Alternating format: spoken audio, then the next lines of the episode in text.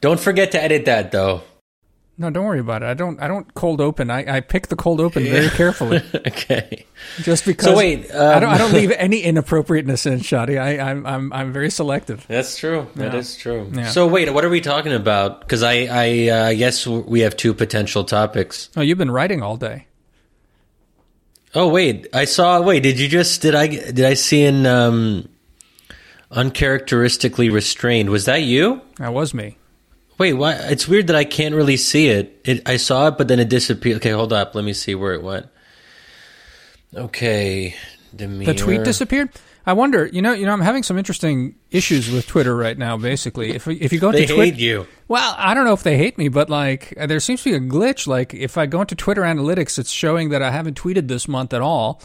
But then, but then when I look at, at the actual tweets, they are there. Huh? Uh, so I don't know what's going on. Twitter's having weird. having a moment. yeah. I mean, there's plenty to talk about. Um, do you want to talk about what you're writing, or should we save that for another time? Since since people will be reading what you're writing, we can talk about that later. I haven't read it actually. I just I just helped you get it into our new website. Yeah, I, mean, so we could we could talk about that, or we could talk about the more the looting thing, or we could do both, and I can just give you like a little um, teaser about what I what I was working on today, and then we can go to the looting thing.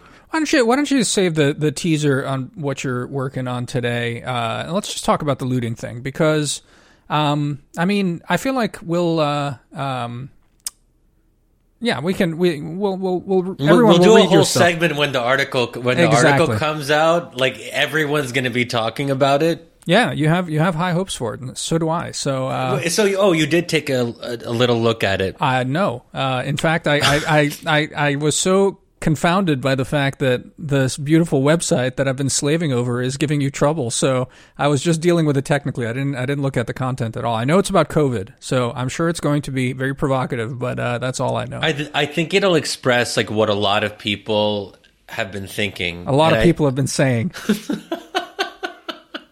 COVID trutherism comes out. I look forward. I look Yeah, forward. great.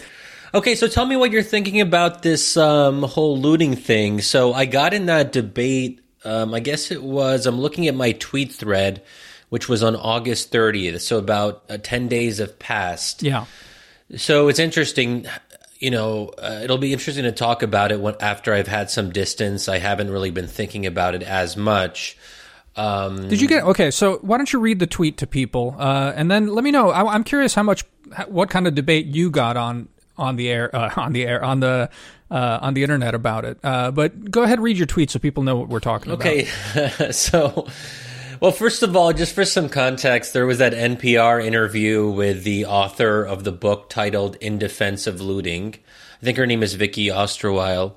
She's an academic of some sort, perhaps, although, um, based on her actual writing, she may not actually be an academic, Yeah, depending how you view our. Um, us as a rarefied group, if I, you know, if you consider me an academic, I do. um, sometimes I forget. But um, so yeah, she she had this interview, but it was also controversial because NPR was platforming her, giving her, uh, you know, a pretty prominent place to expound on her views, which have traditionally not been in the mainstream of American public debate. We don't usually hear people defending rioting and looting as something good. Um, so there were a couple things: the content, but also the platform. Is this appropriate for NPR um, to feature um, without really having it as part of a debate? So it was the interviewer and the interviewee. There wasn't a counterpoint, and you know, if there was a counterpoint, maybe that would be more acceptable. So that was a sort of debate that was going on. Um, and I'll just maybe read one interesting um, part of the interview, which gets at the the vibe. yeah. Okay, it's actually I, I reread it today, and I was sort of struck by some of the language she used once again ten days later. Okay, Yeah. So she's talking about looting here, and then you have the traditional silly anti-capitalist stuff. Okay, here here's a little excerpt. Quote unquote, this is Vicky Osterweil, not me. Yeah. Looting strikes at the heart of property, of whiteness, and of the police. It gets to the very root of the way those three things are interconnected. And also, it provides people with an imaginative sense of freedom and pleasure and helps them imagine a world that could be. And I think that's a part of it that doesn't really get talked about. That riots and looting are experienced as sort of joyous and liber- liberatory. I think that's how you pronounce that last word, Yeah, liberatory. But interesting. So she's talking about the joy of looting. Mm-hmm. like the joy of cooking someone. The like- joy of cooking almost. but you know what? Like I so since I'm more familiar with some of this like um post colonial post um, postmodern post colonial post structuralist academic discourse this does remind me of some of the things I would read in grad school like critical theory feminist theory whatever As- uh, listeners might be intrigued to know that um, I did take a feminist theory class in, in grad school. Um, I I was actually the I think I I'm pretty sure I was the only guy in the course, and I don't even really remember why I took it.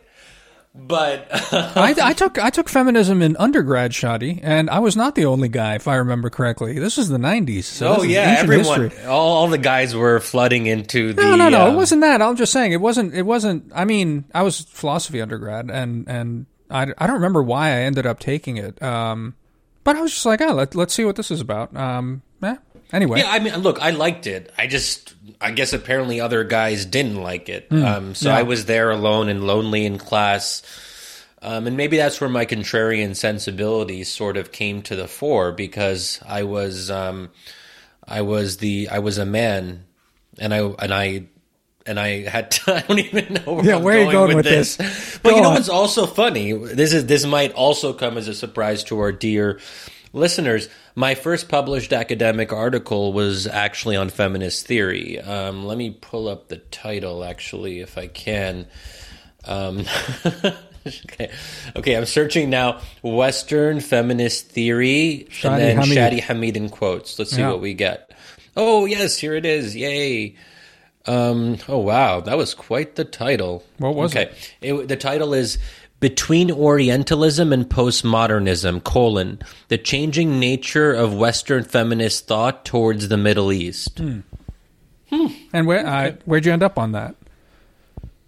Do you Um, remember? Do you I think remember I- the, the argument of the of the piece? If I recall, it, this was published, I think, maybe um, more than 12 years ago. Um, that um, I think at that point, I was probably a bit more on the leftist, like kind of the traditional academic leftist, and I was engaging in the jargon.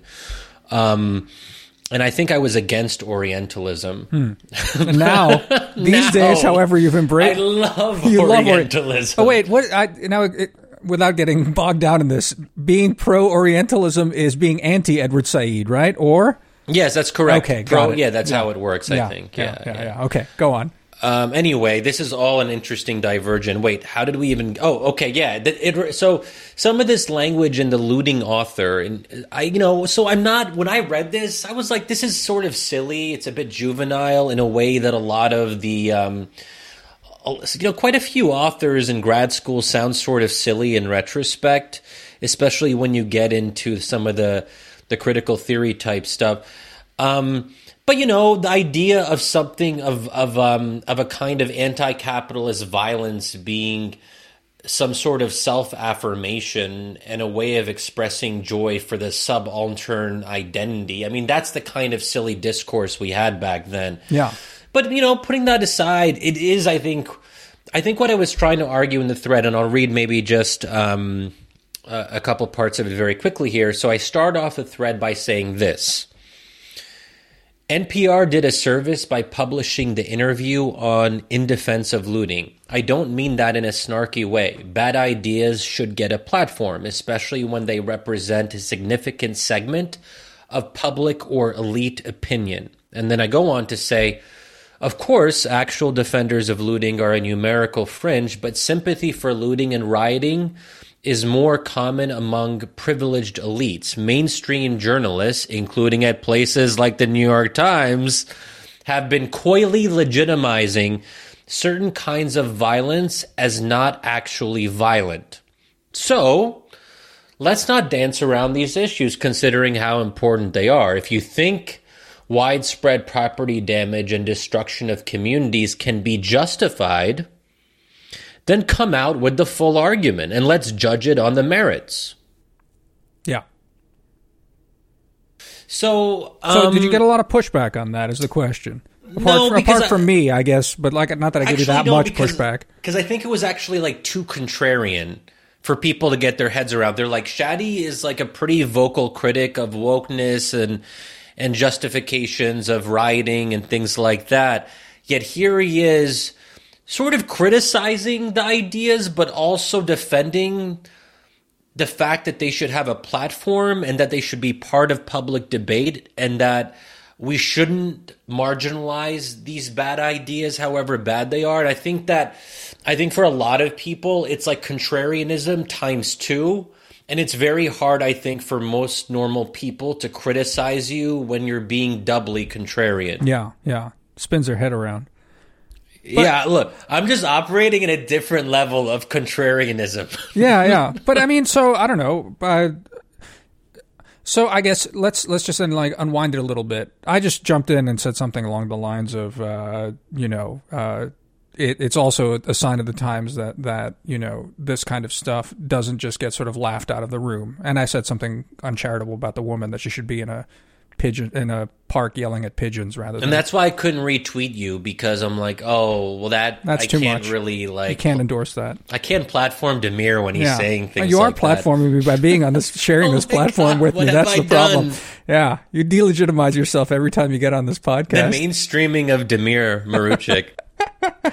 No, but you know, it's it's. Uh, um, I guess it gets at that that that question. Um, well, uh, let me just uh, even roll back a little bit further. Um, Tom Barston, our our our longtime listener Yes. and fan, tweeted something along the lines that saying that that uh, in the last episode, uh, and I don't remember what what it is that I might have said in the last episode that I too am now finally worried about uh, the New York Times. Is that right, Shadi? Was that sort of what he was getting at? That that like I'm coming around to the idea of this this threat from the New York Times going nuts.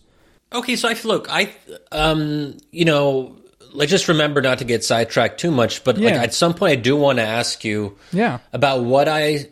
What seems to me to be a shift in your discourse a little bit on Ooh, this. So I remember tell. maybe, yeah. No, I mean this is what I want to unpack because I, I'm not sure. I'm not sure whether um, because I think there's there's something interesting to discuss here about the the question of platforms uh, and and still the question of of I think just the the shaming of bad ideas, which I think is good.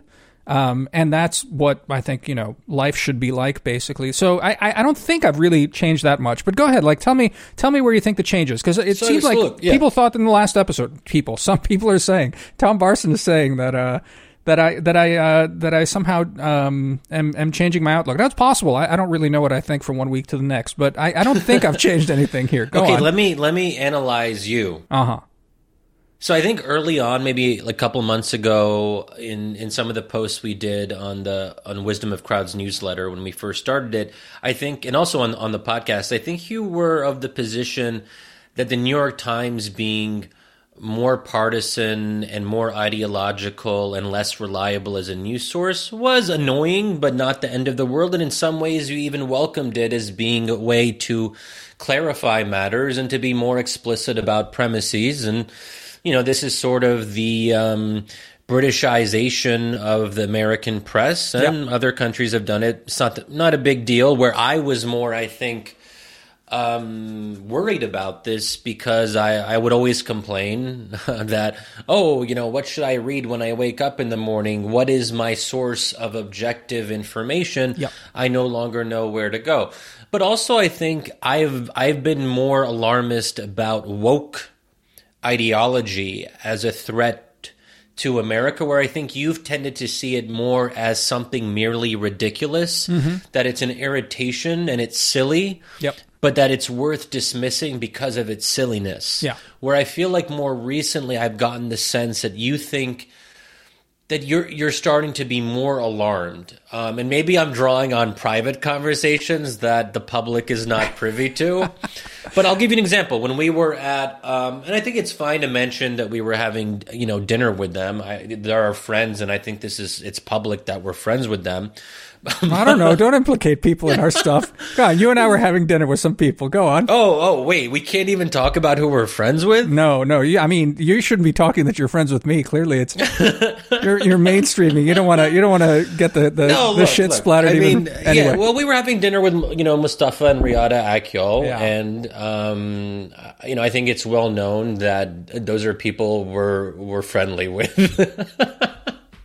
anyway, don't imply any any any opinions to them. Just imply no, to no, me and but you. Yeah. But I'm not going to say what they were saying because it actually had nothing to do with what they were saying. I was just surprised at that dinner that you were, I think, more. You were making a point that struck me as being a little bit more like, oh, like the woke stuff is actually, or at least it could be more scary and more dangerous than maybe oh, we initially hmm. thought. Do you? Hmm. I mean, is that not an, an accurate representation of no, what you I were mean, saying? I, I, guess I guess what I was saying at the time, uh, as I recall it, is that these people are communists. That's that's all I was saying, if I remember correctly.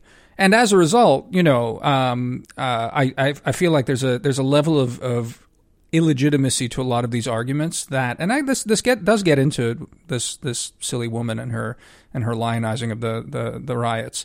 Um, it's it's it's it should be, um, and now we can talk about what should is, but I, I think uh, it's it it says something about the the sad state of affairs that it's not laughed out of the room immediately at this point. Um, I think if this kind of stuff I mean, we can. I think. But why? But why should it be so? But the only reason that it should be laughed out of the room, and that we should be determined to marginalize such views, as if we consider them to be uh, in some ways too problematic or too threatening to be part of public discourse, right? No, I mean, again, I don't. Again, or you just this, you just think that I just, I just think I just think we as reasonable people should mock this mercilessly. But why? Not, because but, but, it's silly. It's silly stuff. I think okay. it's it's ipso facto silly. I mean, but a lot of a lot of ideas are silly, well, and, and a lot should, of them have and, a public platform.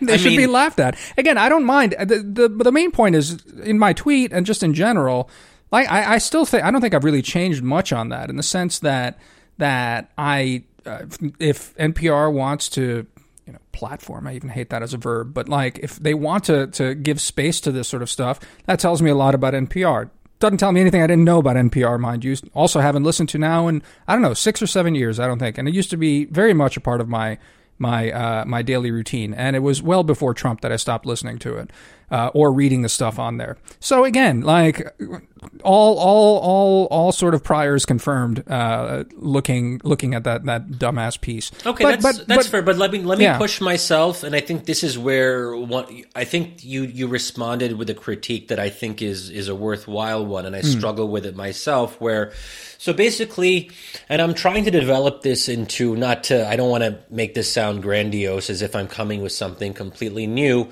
Maybe some of the framing is distinctive and it's not very popular now, and mm. I think that I'm trying to develop that in my own in my own particular way um, as a writer and and and, and analyst, um, which is this distinction between unsettled and settled, and that's something that I lay out in this tweet thread where I say that the vast majority of issues that are controversial in our public debate today are quote unquote unsettled. And and almost by definition, so the very fact that we're debating these issues means that they're unsettled. If they were in fact settled, then there wouldn't be a debate about them. For example, a debate around whether slavery was morally just. That is settled and that's why we are no longer debating it. There, um, there are, there's no one in mainstream or even in, in, in fringe intellectual debates who is going about making that argument. We're done, and there's no reason to relitigate what has been settled for um, for many decades now. Sure. Now, when it comes to, um, and there's a number of other things that that also could be put in the settled category, like genocide. Now, there are people who who um, who uh, support people who do genocide, but very few people would actually make a full throated argument that killing people based on race or religion and trying to exterminate them is somehow justified, right? You know, at least Yeah. in America. Maybe in I Chi- I don't know. Maybe in China it's different. Look, I mean, the, uh, again, not to digress on this, the, the the the problem is the category, and it's the problem of like, well, what what number killing what number of people in what in what context. No, but that, but not even that. systematically is No. justified. I mean, No, and but it- no it- one- So no one so we create like a special moral category of this that that is you know, and you know, it's it's supposedly rigorously defined, but not really. And you get into then Yeah, but that's a different debate. What what constitutes genocide? All I'm talking about here is that whatever we consider to be genocide based on various definitions, or let's not even use that word, mass killing of people based on religious or racial categories is not something that is unsettled. We're not that is not a debate that we're having and no one seems to want to have it because reasonable or even unreasonable people agree. Just let's not get into that too much. I think it's a it's a fair. Just take my premise. No, I'll take your premise, but I d- just bookmark it because I do want to come back to it. Go on. Okay. Yeah. So so and I guess maybe I'm focusing here more on on American public debate. So so right now whether rioting and looting and property damage are are not settled. The reasonable uh, otherwise reasonable people seem to disagree including people at prominent outlets like the New York Times. Nikole Hannah-Jones early on after the the killing of of George Floyd was making arguments that you know some acts that we traditionally consider to be violence are not in fact violence if they don't kill people. That's maybe a simplification of what she was saying, but I think what she was getting at is that property damage is not traditionally vi- it's not it shouldn't be put in the violence category it's something a little bit different and people were then kind of laying on her and all of that and there is i think a debate to be had about what constitutes um, le- legi- quote unquote legitimate resistance i think it's unfortunate that we have to have this debate because i think that property damage is illegal destruction of businesses is illegal it is a, it is a kind of violence in the sense of using force um, theft is also illegal, so looting constitutes theft. You know, so maybe in an ideal world, these issues would be settled, but in our current debate, for whatever reason, there is disagreement about what is ex- acceptable and what is not. Now, there may also be people who consider these things to be illegal, but then they explain them away as somehow being justifiable. And that's an interesting debate and one I think that is worth having because it actually, I think, mimics some of the debates we had um, regarding the Middle East when it when in a different context when we would talk about the root causes of violent extremism, we would sometimes have this debate, which was a difficult one, where is someone justifying violence or are they trying to understand why people resort to violence? So, for example, of course, you know, most reasonable people consider um, acts of violent extremism or terrorism to be beyond the pale and unacceptable. But then when some of us would talk about, well, maybe we should understand what is driving these terrible things instead of merely condemning it, because the only way to prevent it from happening in the future is to understand the, the quote unquote root causes. Again, this is a simplification. And then we get in this difficult, this sort of difficult debate about what is justification and um, in the sense of saying this is something that is good versus what is an analytical act of understanding something bad. So I think all of this can be sort of um, it's all relevant to the current debate about rioting and looting and destruction and even street battles where you see Antifa actually taking up light arms against whatever the other side is, the Proud Boys or whatever. So look, clearly there's a lot going on here, and I think that it's useful to be clear about our premises. And what I liked about this interview in, in with NPR that this author did was she was being explicit about her premises. Yeah. Does I that guess. make sense? No, I mean it makes full sense. Um, I guess I guess why why I'm I'm not. I, I mean, moved. Um, I, I guess I, I'm just sort of approaching at it from not even like a 90 degree angle to that, just a slightly more than 45 degree angle to I think how you're approaching it. Um, I don't, I don't really I feel like you're you're you're you're smuggling well, smuggling. You're you're there's ideas of of um, truth being smuggled in, and that like maybe debate leads to some sort of truth claims. Maybe that the debate again leads to some kind of discovery. Maybe it's implied in what you're saying and that might be true. I'm just not that concerned about it, and I kind of ignore it. I guess when I look at all of these things, I see them as symptomatic. Um, and therefore, to be deplored, like one deplores a fever and says, My goodness, country's not good. Country's in a bad place. Uh, but I don't see engaging with the fever apart from denouncing it to a certain extent as an individual, as someone who tries to partake in the debate. Um, as as anything somehow, I don't see this as this like metaphysical question about the debate them itself. I think I think what I was trying to express in that tweet to you was the fact that it's not self-evident how preposterous this is uh, tells us something about what a sad place we're in right now. Sad place, as you say, that these questions are still open. Sad place because I would hope that, you know, uh,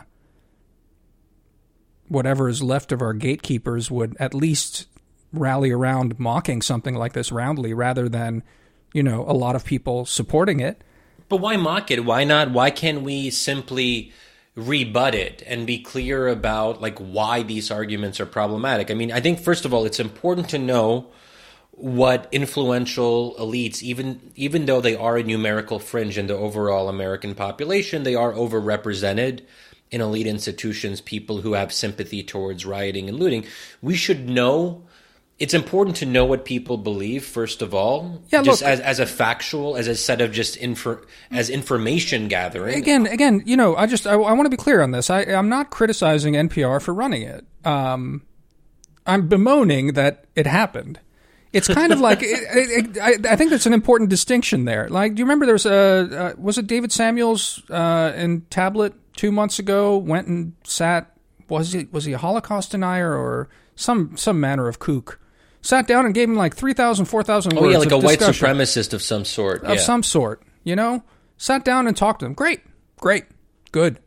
Um, and everyone saw that and said, like, yeah, good on you for sitting down with this kook, you know? And it, it's not that question of platforming. I don't care about platforming. It's just, it's, it's, it's nice to see that, that, that, like, you know, you can sit down with a crazy person, talk to him for a while, and everyone says, wow, uh, a serious journalist sat down with a crazy person, gave him time of day, and, and let the crazy person talk for a while. I think all I'm bemoaning is the fact that that was not the discussion here. It's like good on NPR for sitting down with this batshit crazy woman and okay, letting but, her like rant like the foamy mouthed homeless person she looks like. Okay, but we know historically that intellectual elites have very have had very bad ideas in various periods. I mean, there uh, you know, so well, Mark Lill, Mark Lilla's book on this is actually I think worth mentioning here. What is it? The the the, the Reckless Mind, where sure. he goes through these otherwise brilliant figures in in, in modern history. Um, and and the question is, how do people who would otherwise develop into just normal, norm, brilliant people who aren't crazy, and they may still be brilliant, but they're but they are led to have led to conclude terrible things that end up hurting people and causing violence. So this is not a new thing, and it's something that actually happens more than we like to admit with the rarefied class of well educated elites who should know better. And I guess that's an interesting thing t- to me. They should know better. They should be better or be best, if you will. Um, but they don't. So, but okay, so, but, so, that, yeah, I, but I, I, know, I, know what you're saying. Yeah. I, I, I yeah, know. So, what, so let me let me let me even go on the Lilla thing. Look, I, I, I at at the heart of this is a kind of um, is passivity the right word? I, I just don't think ideas play the role that we like to think that they do. I mean, I you know I've struggled with this in some of the writing and like the role of of of you know, what's responsible between skepticism and activism and all of this sort of stuff. But I think at the end of the day, I don't think ideas matter. I think ideas happen to people rather than brilliant people like create bad ideas that then harm the world. Um, now, obviously, it's not one or the other, but I, I, I, I strongly am not in the in the in the space that thinks that you know this is all a process of figuring out and growing and getting to a better place, which is I think an underlying um, premise of liberal societies too, right? I mean, that's what what what Habermas's his whole thing is, right? Is that like liberal society is where you know we all communicate with each other, and uh, there's grounds for for uh, you know this sort of interplay between ideas and and this is basically ultimately how progress happens because underlying it all is a belief in in moral progress that comes from rational discussion. And I think maybe that's where it's it's that at its heart that I think I reject, um, and therefore I mean I know where you're coming from with with your typology of acceptable ideas and unacceptable ideas. Whereas I, I, I, I step back and I look at it, and to me, it's it's just like we've stuck a thermometer in, in, America's ass. And every time I like a particularly dumb idea comes out, I take out the thermometer and look at it and go, "Oh boy," and put it right back in there. Yeah, That's, but look, but yeah. we have dumb ideas too. Like someone of might course. say, "Oh my god, look at Shadi." Yeah. Look at the dumb stuff he's been spewing for like the lad, last god knows how many months. What happened to him? Sure. Okay. So, I mean, who's to say? I mean, we think that other people have dumb ideas and other people think we have dumb ideas. Yeah. Everyone thinks everyone else has dumb ideas. Okay. So no, but I mean, I, I that's fine, I guess. I and and so what? Like no, okay, but I think I look. I, I think one can one can take the the the the settledness or unsettledness and the value or lack of value of the ideas and take it completely separately from the question of uh, influence, um, how and why some people are good at, at, at influencing, how some people are good at uh, becoming famous, whether it's luck, whether it's intellect, whether it's timing, whether it's a mix of all of those, a certain kind of charisma, a certain kind of knack. Um, it's a complicated question. None of that has anything to do, I think, with with the question of, uh, you know, the content of the ideas themselves. Okay. okay. For me, for me. Yeah. Okay, there's okay. There's a few things I want to unpack here because you put a lot on the table. Uh, the the the the figurative table. The figurative table. Since we're not in the same room, yes, we, we there's not even a table between us. Anyway, go on. Okay, so one thing to clarify, and not to nitpick too much, Damir, mm-hmm. I don't think the distinction is between acceptable and unacceptable ideas. Settled th- and unsettled. Sorry, unsettled versus versus settled is yeah. actually quite different. Sure, because all it depends on is what ninety eight percent of a given society agree on or, or don't agree on. So the ideas, in some absolute sense, could be bad, good, evil, whatever but that doesn't necessarily translate to their settledness or unsettledness. Right. Of course, I think was it with Jamie Kirchick that we were discussing this at the last couple of episodes ago. The your 98 is completely arbitrary, of course. So whether well, it's I mean, whether it's 90 or 98, I guess matters on to some okay, level. But like, go on. But that I mean, yeah, but that so we, you have to you have to draw the red line somewhere. No, of course. I think anytime 98% of a society, at least now, don't, I mean, uh, obviously 500 years ago it was different, and 98% of populations agreed about slavery.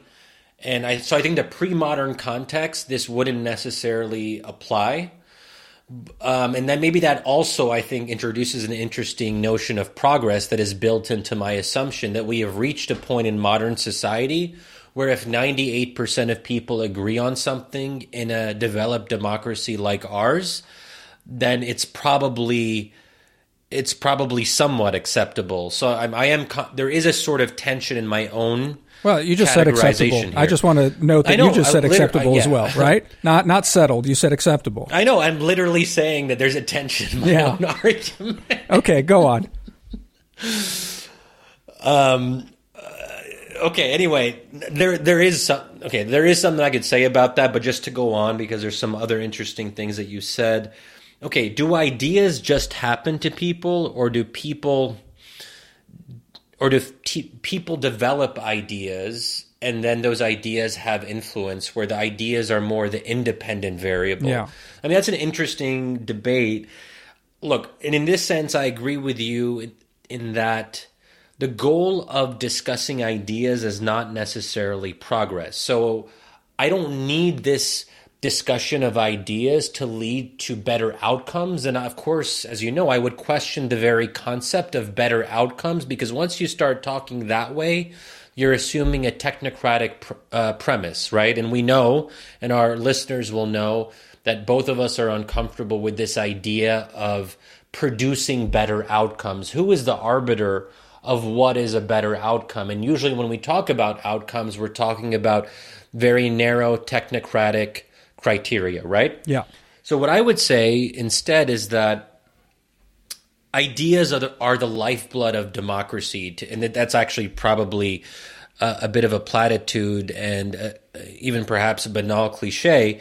But I think at some level, where I see ideas as being important is that they represent that something is happening in a democratic society that is maybe not entirely healthy, but is at least somewhat healthy. The fact that we are have, having these vigorous debates right now tells us that our our our democracy is alive and it's vigorous, and people are passionate. Now, does that have to lead to good outcomes? No, it could possibly lead to bad outcomes in the sense that if we consider the justification of rioting and looting to be a bad outcome, then obviously that's you know not good. But um, so that's where I would say, putting aside um, the ends of this, the means of debate, the very fact that we as Americans are engaging in these debates, uh, is itself good in some in some absolute sense. Does that make sense? No, I mean it makes sense. Um, But you're just like it makes sense, but it's no, no, no. But like, no, but like, I again, it's the question. I, I, I yeah, I'm not, I'm not, I'm not uh, quite fully fleshed out on it yet. But, but I just imagine, for example, that um, this is this is this is a half baked comparison, but bear with me. Um, there were street battles in Weimar Germany, and a lot of ideas were being debated. it was a democracy. I'm sorry, that, no, that's not true. I mean, not after a certain point. Not after a certain point, but up until that certain point, there was plenty of it. And one wouldn't say in retrospect that that was a healthy society, largely because uh, a lot of, I think, um, ideas that, again, you know, th- I'm not, I'm not making some case here to say if they could have sidelined these ideas permanently, uh, Hitler could have been avoided. That's not my point. That's very much not my point. I'm rather saying that all of this stuff, all these bad ideas, were symptomatic of a certain kind of malaise and disease that that culminated in what we had. Now, mind you and everyone, dear listeners, I'm not saying we're Weimar. I'm not saying. Uh, uh, you know, Hitler Trump or Trump's successor will be Hitler. None of that. None of that. I am saying though that that I, I do reject the premise of of in a democracy ideas and debate are necessarily a good. Um, as as if as if now look I, I this is also not a brief for like I said going back to the question of like if we had only repressed such and such an idea that uh, we'll be in a better place. It's a rejection of the idea of the of the premise that that debate is in and of itself a sign of health. Well, we can't know if if ideas are bad or good un, unless we debate them. Right. I mean, and this is where I think there at some level there has to be some debate. Now we can debate we can debate when to close debate. And maybe that's where the Germany comparison becomes relevant that, you know, you introduce ideas, they're discussed, and at some point someone has to draw a line. And that's, I think that's a job for authorities when laws are actually being broken and, and, and constitutions subverted. I mean, in this case, what what I think actually happened with the NPR interview is that this person's views were actually exposed in a way that clarified matters, where more and more um, elite, uh, uh you know, uh, uh, elite influencers or or journalists or analysts they saw this interview and they saw what was being said frankly and openly and with clarity. And they said now like we knew this was kind of bad before but now there is no doubt. And maybe people who were on the fence before read this interview and they might have thought to themselves huh this doesn't make sense. This is wildly incoherent so I think this kind of exposing of bad ideas, it worked the way it was meant to. And again, this is a cliche and it doesn't always work, work this way in practice, but the idea that sunlight is the best disinfectant, I don't buy that. It doesn't, you know, but sometimes it actually works the way it's meant to work. And this was one of those cases where I think um, the case for rioting and looting because it was being danced around and because people actually weren't saying what they believed to be true, we couldn't actually debate the badness of the idea. We couldn't even realize the badness of the idea. But when it was laid out in a mainstream publication, finally we could say, now we know, and now there, and and and then people can can judge that judge that accordingly. You think um, that happened? I mean, that was my sense looking at everyone. I mean, the fact that almost no one was defending what she said, even people who might otherwise be sympathetic, that to me was a positive sign. But I will also say that I wouldn't recommend this this vigor this I, this notion of vigorous almost unlimited debate in a young fragile democracy. So Weimar was um, a young fragile democracy. It was not consolidated. Um, there were profound levels of uncertainty after uh, you know after after World War One, obviously. So this is a context that is completely different. No, no. Again, um, I'm not um, saying we're Weimar, so right? But yeah, yeah, no. But I'm saying that because we are, I would argue, a strong, resilient, and long-standing democracy, we have the luxury and perhaps even the privilege to have such wide-ranging debates and discussions that I perhaps would not advise for Egypt in 2012. You know what I mean? Yeah, I mean, look, I I guess what I'm getting at is that that um,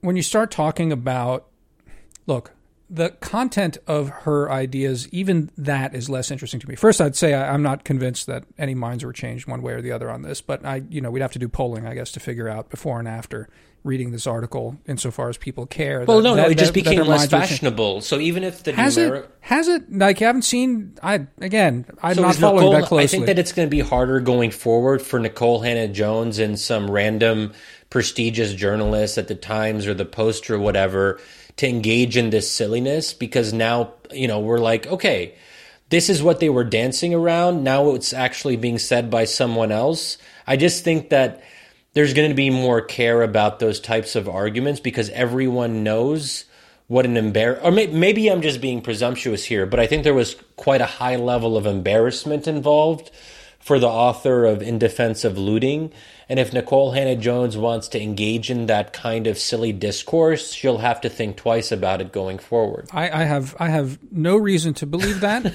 uh, but but it may be true, and I'm not going to. I mean, I can't I can't contest that. I have no idea. I'm not that optimistic. I really I just I don't think it it, it, it made that much difference one way or the other.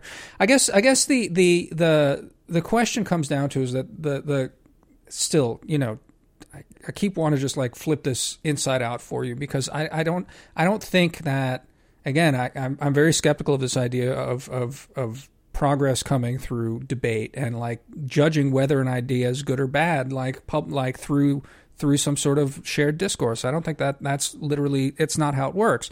The the problem with what I was getting at, um, you know, as I was saying earlier at that dinner, um, and even with this kind of stuff, as you said in your in your in your opening remarks, uh, how this is this like you know fashionable university communism. Um, it's it's that look the uh, the problem with Weimar wasn't that it was a fragile democracy and the ideas were were too broad. Uh, it's that part of the polity was revolutionary and was trying to overthrow the regime. Is really what it comes down to. Now, look, if you are a hard committed uh, leftist uh, who has uh, sympathies that go that far to the left, they look at what was going on in Weimar and say that this was perfectly fine within the context of the society, and that there's a unique evil that arose on the right. Um, and and uh, you know empowered empowered a, a, monster like Hitler who then you know uh, did his unspeakable evils. Um, the other way to look at it is that society was uh, in a lot of trouble uh, already then because they had revolutionaries that were fighting that fight. So, again, I don't really care about the content of this crazy woman's stuff. I don't really even care that a major um, media company gave it airtime. That she was not laughed out of the studio, that she was given airtime, that she was given a polite hearing um, tells us that we're not in a good place because a certain kind of revolutionary rhetoric uh, is, you know, more mainstream than I think is advisable. I don't think that this stuff gets solved by people listening to it and being like, "Oh, that's pretty crazy," and then they stop believing it. I, I, don't. I just don't think that's how ideas work. I don't think that's how societies work, and I don't think that's the role of ideas in this sort of stuff. So, therefore, like I said, I, I do think I have been reasonably consistent on this. It's it's the question of um, you know whether the New York Times is going like Maoist and whether the NPR is beyond uh, salvation and all this stuff. It just doesn't interest me that much because it it just tells us that it is where it is at this point and it is what it is at this point. Um, so there's that. Let me just like take one more stab at something else. Um, uh, and you, you react on it. I mean, maybe this is what it comes down to: is that that that so I just I just read today a uh, 2010 2011 uh, review by John Gray of a book of an intellectual biography of Ernst Gellner, and um, John Gray was actually pretty savage on Gellner in parts there, saying that you know. Um, he has a certain kind of uh, a desire and a belief in liberalism that nevertheless he can't ground in anything, and that he takes a, a lot of pride in um, making that case that liberalism is grounded in nothing, uh, except these like very minimal sort of um, I don't know. Consequentialist is not the right word. I forget what exactly they're saying, but basically that that it's almost epiphenomenal of the needs of a modernizing society. I think that's what Gellner would have said about these things. So nationalism is basically a coping mechanism as societies, modernizing societies have to create a sense of bonding. So it's nothing in and of itself. It's just a product of modernization. I think a lot of stuff in Gellner's sort of stuff ends up coming up on that. And I think John Gray does a pretty good job um, showing the problems with that view because uh, it ultimately is grounded in nothing. It sort of floats in, in midair. Um, the difference, I, I'd say, because I, I, find a lot to like in Gellner, so reading that was really interesting to me. The difference, I think, between where Gellner ends up and where I end up on this sort of stuff is that I'm much more of a well, I mean, I'm I'm much less committed to this. I, I'm I'm much more open to the idea of, of pointing out that this doesn't sit on anything concrete or sound. That and you know, so I, I would imagine I don't know, I don't know enough, but I, I imagine Gellner was not a fan of of of Habermas and and that whole sort of school of of uh, of liberalism. Um, I think I am even less of a convinced liberal than Gellner. I am not illiberal because I don't think that illiberalism is better. I just don't see anything intrinsic about any of it, which is uh, something that I think Gellner wouldn't go that far. So I guess that's my, my point in all of this is that, you know, people like like Leo Strauss, people like heaven forfend Carl Schmitt, uh, all these people um, all point at this element. I mean, you know even people like Patrick Deneen today and and and uh, you know Vermeule perhaps point to this fact that um, what might be the sort of Habermas approach to liberalism, this idea that of like broad tolerance and ideas as balm and progress, that that in fact all of these tendencies within liberalism are self defeating ultimately. Um, I don't know if I'd go as far as Pat Deneen in that book. I'm not sure that's true. That said, I don't celebrate this idea that clearly bad for society ideas are, you know, being debated. I don't see that there's any intrinsic value or worth to be had there. That they are is regrettable, nothing to be done about it. Does that make sense to you? Okay, there uh, there was a lot there. I mean, the liberalism stuff we we would probably have to bracket, which is like a, a whole other yes, yes. conversation. Is it freestanding? What are you know? Uh, no, no, no. We can we can do that another time. But or in or in the special the special bonus episode. Yeah, so yeah. what we're gonna start doing, I think, is actually. Um, splitting the episodes up in some way and then um, if you subscribe and become a member of wisdom of crowds you'll be able to get um, you know the second half uh, but we can talk about that more later before but Yeah. but what you but um oh god i was gonna say something really profound but then i literally forgot about it For marketing, marketing ate your brain. anyway, we don't want to talk about liberalism. We want to talk about about uh, But the last sentence you said just rem- No, look, look. Hit so me. there's is there any intrinsic value to um so it gets at a very fundamental question like is there any intrinsic value to any like you know and I, I sometimes I feel this when you know we get in in some of these conversations and any conversation really about the nature of liberalism when we go uh, when one goes really deep um, you keep on going back and back and trying to find what your starting assumptions are and whether something is based on anything solid or solid enough to actually withstand vigorous critique. And you know, you'll probably guess where I end up and and this is actually one of the reasons that in some ways I feel more strongly about, and you know, not to be a broken record here, but one of the reasons I feel more strongly today about the importance of God than I would have, you know, five or six years ago. And this is independent of me being believe a believer because you know I've always believed in God, hmm. but I feel like what I believe in more strongly now is the necessity of God. yeah. And that's been a shift that I've experienced myself okay, in, but in but recent. so yeah, I, know that. but that's a personal. But no, I get it. But in a sense, that's personal. But what what do you what do you say to to uh, to at least um, uh, self avowedly atheizing societies like Europe, not America? Uh, but let's say, what do you say to a bunch of self avowedly secularized elites that are running America? Are they bad? Are they toxic? Are they? Uh, is it uh, something that is not intolerable but unsustainable? yeah, certainly. I think there's something unsustainable about um, post uh, post Christian Western civilization. I mean, I guess the question is, what is meant by the word unsustainable? What does that actually mean in practice? I think the real consequences will only be seen decades to come. So it's very hard to kind of get into that speculative conversation.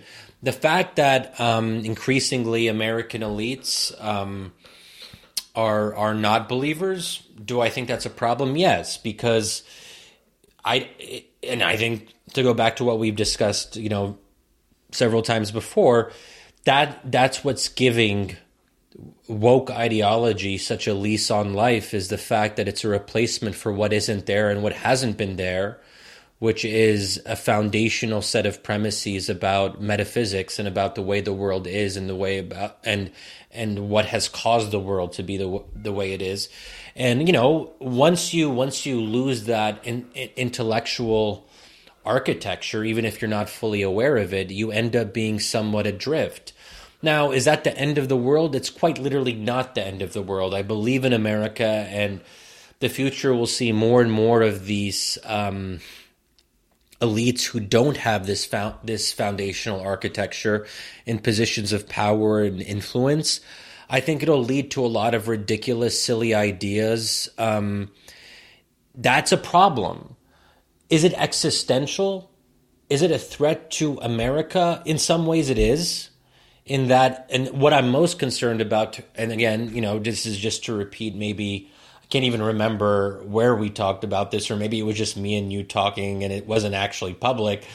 Um, but, you know, um, it, it comes back to what I'm really concerned about, which is shame and self disgust. No, that was actually, um, and we should include that hopefully in the show notes. You know, we had a very good back and forth about this on, on Wisdom of Crowds newsletter, where we talked about the problem of shame and can a society sustain itself and survive if, if it ends up hating what it is. Um, that there has to be some conception of um, of pride and, and comfort and even self love, not excessive self love because that can be dangerous as we know historically. But you know, and this is where I feel like the freestanding ideology of modern elites, where it's based on nothing except these ever changing standards of of progress. Uh, you know that to me is where the danger is because there is nothing solid. There is no architecture.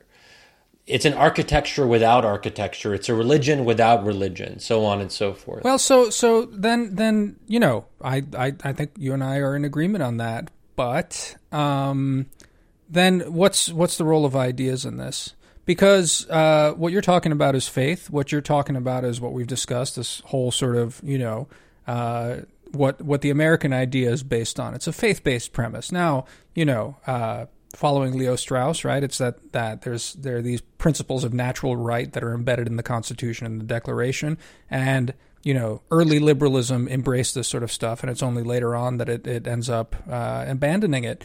Um, uh, what's the role of ideas in this? It's not ideas that you're talking about. That's not the lifeblood of a society. It's not. It's not that. Now, again, you know, I, I just want to say it again because the more we talk about this, I feel like I'm gonna. I could be taken out of context and be sent, made to sound like some sort of weird authoritarian leg humper, fascist. But, yeah, uh, but but it's it's it's it's this is not a brief for limiting ideas. It's a brief for not worrying so much about their content because I think it's epiphenomenal. And therefore, it's the idea of ensuring a good hearing for uh, contested ideas in the hopes that we will reach some kind of new progress through some kind of, I don't know what, like, um, uh, you know, Hegelian dialectic of, of uh, as these things sort of clash with each other and we come out to some sort of um, uh, what is it called? Thesis, antithesis. What's the final outcome of those things? Doesn't matter. Uh, that that you, you, that you reach some sort of new plane at the end of it. Um, I, I just I just don't buy it. So tell me again, like, uh, what is the role of ideas if, if if faith is the is the core? So I will tell you, but I think this is a good place to bracket the conversation in part because I don't have a ready answer for you and I want like a minute to think about it. Okay. But I think this is a good place to say that we will continue the conversation and, um, you know, we hope that you'll consider joining us for that. Um, this, is, this is so unnatural to me. Yeah. Um, if you do want to do that, um, you can go to wisdomofcrowds.live slash subscribe uh, for the price of a latte per month, depending on how expensive your lattes are in various parts of the world, you can get access to this um, additional content, which I'm sure will be wonderful. Um, I'm sure as well. Yes. So, so with right. that, Damir, yeah. to be continued. To be continued. Talk soon. Okay. All Later, right, Damir. Bye.